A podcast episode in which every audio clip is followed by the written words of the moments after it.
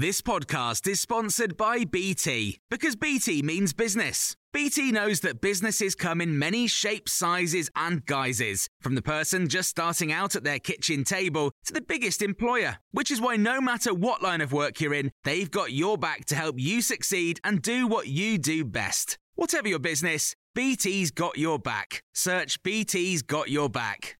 This is the Times morning briefing on Wednesday, the 7th of October. The council leaders of four cities in the north of England have written to the Health Secretary warning coronavirus restrictions aren't working. Leeds, Manchester, Newcastle, and Liverpool are among areas which have seen a sharp rise in COVID 19 cases. The four council leaders say the national measures are confusing and counterproductive, and they want new powers to bring in their own rules. Judith Blake is leader of Leeds City Council and has told Times Radio they're worried about the future.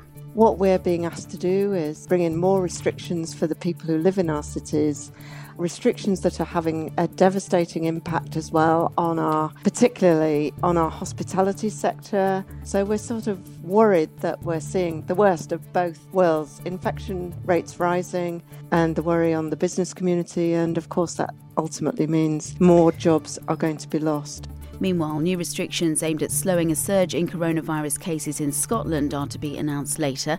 First Minister Nicola Sturgeon has already ruled out a return to full lockdown, even for a short period of time, but it's thought she'll impose travel restrictions in areas with higher infections.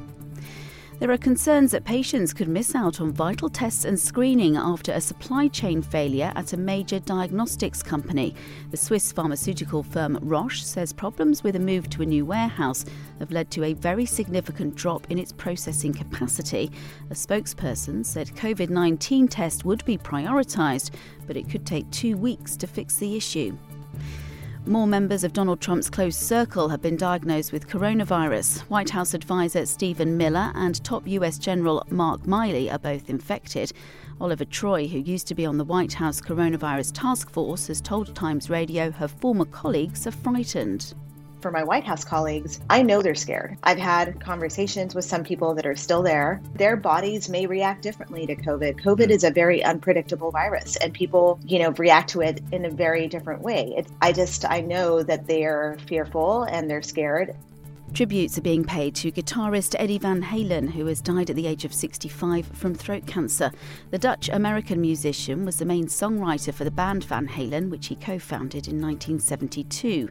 Siân Llewellyn, editor of Classic Rock Mag UK, has told Times Radio he reinvented rock guitar for the 80s where he excelled was not just because he was a ferociously great guitar player.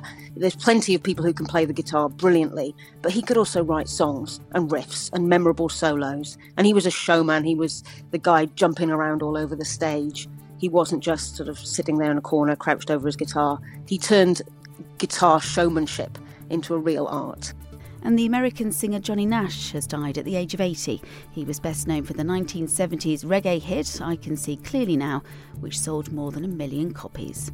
You can hear more on these stories throughout the day on Times Radio.